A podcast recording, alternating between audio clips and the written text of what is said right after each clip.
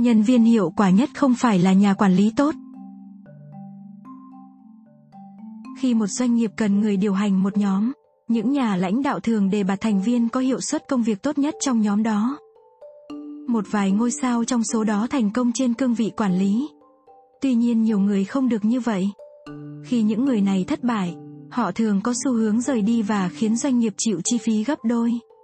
Không chỉ mất đi một nhà quản lý mới, họ còn mất đi cá nhân tốt nhất của mình. Thất bại này còn ảnh hưởng đến cá nhân người quản lý, khiến họ nghi ngờ về kỹ năng, tài năng và cả con đường sự nghiệp của bản thân. Tất cả đều chịu thiệt. Vậy tại sao có người thất bại trong khi số khác thành công? Qua phân tích 7.000 người lao động, chúng tôi đã xác định 7 hành vi đặc trưng của những người có hiệu suất công việc cao nhất. Những hành vi này là đặt ra các mục tiêu tham vọng, kiên định, có kiến thức và kỹ năng chuyên môn, hướng đến kết quả, suy nghĩ và giải quyết vấn đề, tiếp thu sự sáng tạo và sẵn sàng hợp tác. Những hành vi trên đều có tác động tích cực đến kỹ năng cá nhân và hiệu suất cá nhân. Chúng là những kỹ năng có giá trị, giúp con người làm việc hiệu quả hơn. Tuy nhiên ngoại trừ kỹ năng cuối cùng là sẵn sàng hợp tác, chúng đều nhấn mạnh vào cá nhân thay vì tập thể. Khi chúng tôi xem xét lại và phân tích các dữ liệu thu thập được, những kỹ năng tạo nên một nhà quản lý giỏi thường mang tính hướng về người khác nhiều hơn. Sẵn sàng chấp nhận góp ý và thay đổi. Một kỹ năng quan trọng cho những nhà quản lý mới là sẵn sàng yêu cầu nhận xét từ người khác và chỉnh sửa bản thân theo đó. Họ muốn biết càng nhiều càng tốt về bản thân và liên tục phấn đấu để trở nên tốt hơn. Hỗ trợ sự phát triển của những người xung quanh. Mọi lãnh đạo, dù là giám sát viên hay nhà quản lý, cần quan tâm đến việc nâng cao trình độ của nhân viên. Trong khi các cá nhân có thể tập trung vào việc phát triển bản thân, các nhà lãnh đạo giỏi tự hào trong việc giúp đỡ mọi người học hỏi. Họ biết cách góp ý một cách thực tế nhất.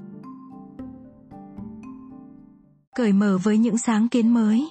Một nhân viên tập trung vào năng suất công việc thường tìm ra một quy trình khả thi và phấn đấu để hoàn thiện quy trình đó để thu được hiệu quả cao nhất. Ngược lại, các nhà lãnh đạo cần nhận ra rằng sự đổi mới thường không đi lên theo đường thẳng hay tỏ ra đặc biệt hiệu quả. Một lãnh đạo truyền cảm hứng luôn cởi mở với sự sáng tạo và hiểu rằng nó có thể tốn thời gian. Giao tiếp tốt. Một trong những kỹ năng then chốt cho nhà quản lý là khả năng trình bày ý tưởng của mình cho người khác một cách hấp dẫn và lôi cuốn. Khả năng giao tiếp là cần thiết để một cá nhân có hiệu suất công việc cao. Tuy nhiên đây không phải nguyên nhân mấu chốt để quyết định năng suất. Biết đối nhân xử thế. Đây là một đòi hỏi bắt buộc đối với một nhà quản lý có năng lực. Trí tuệ cảm xúc đã được nhìn nhận là một trong những kỹ năng lãnh đạo thiết yếu.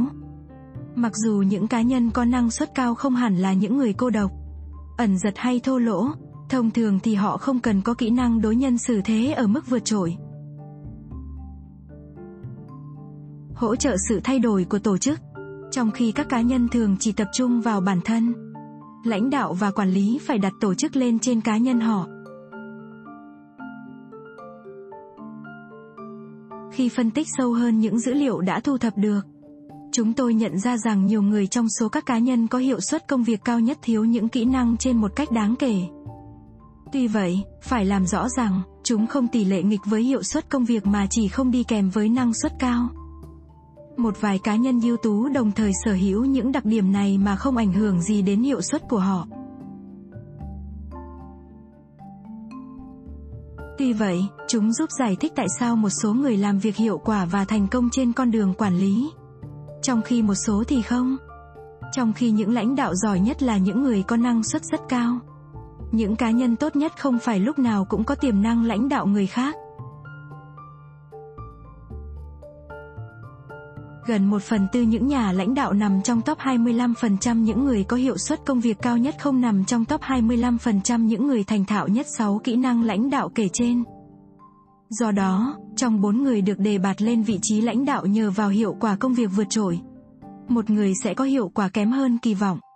Nếu một cá nhân ưu tú có chuyên môn kỹ thuật đặc thù, tích lũy trong một thời gian dài, chúng ta có xu hướng hy vọng rằng, sau khi được bổ nhiệm vào vị trí mới, người đó sẽ tích lũy những kỹ năng cần thiết cho công tác lãnh đạo một cách nhanh chóng.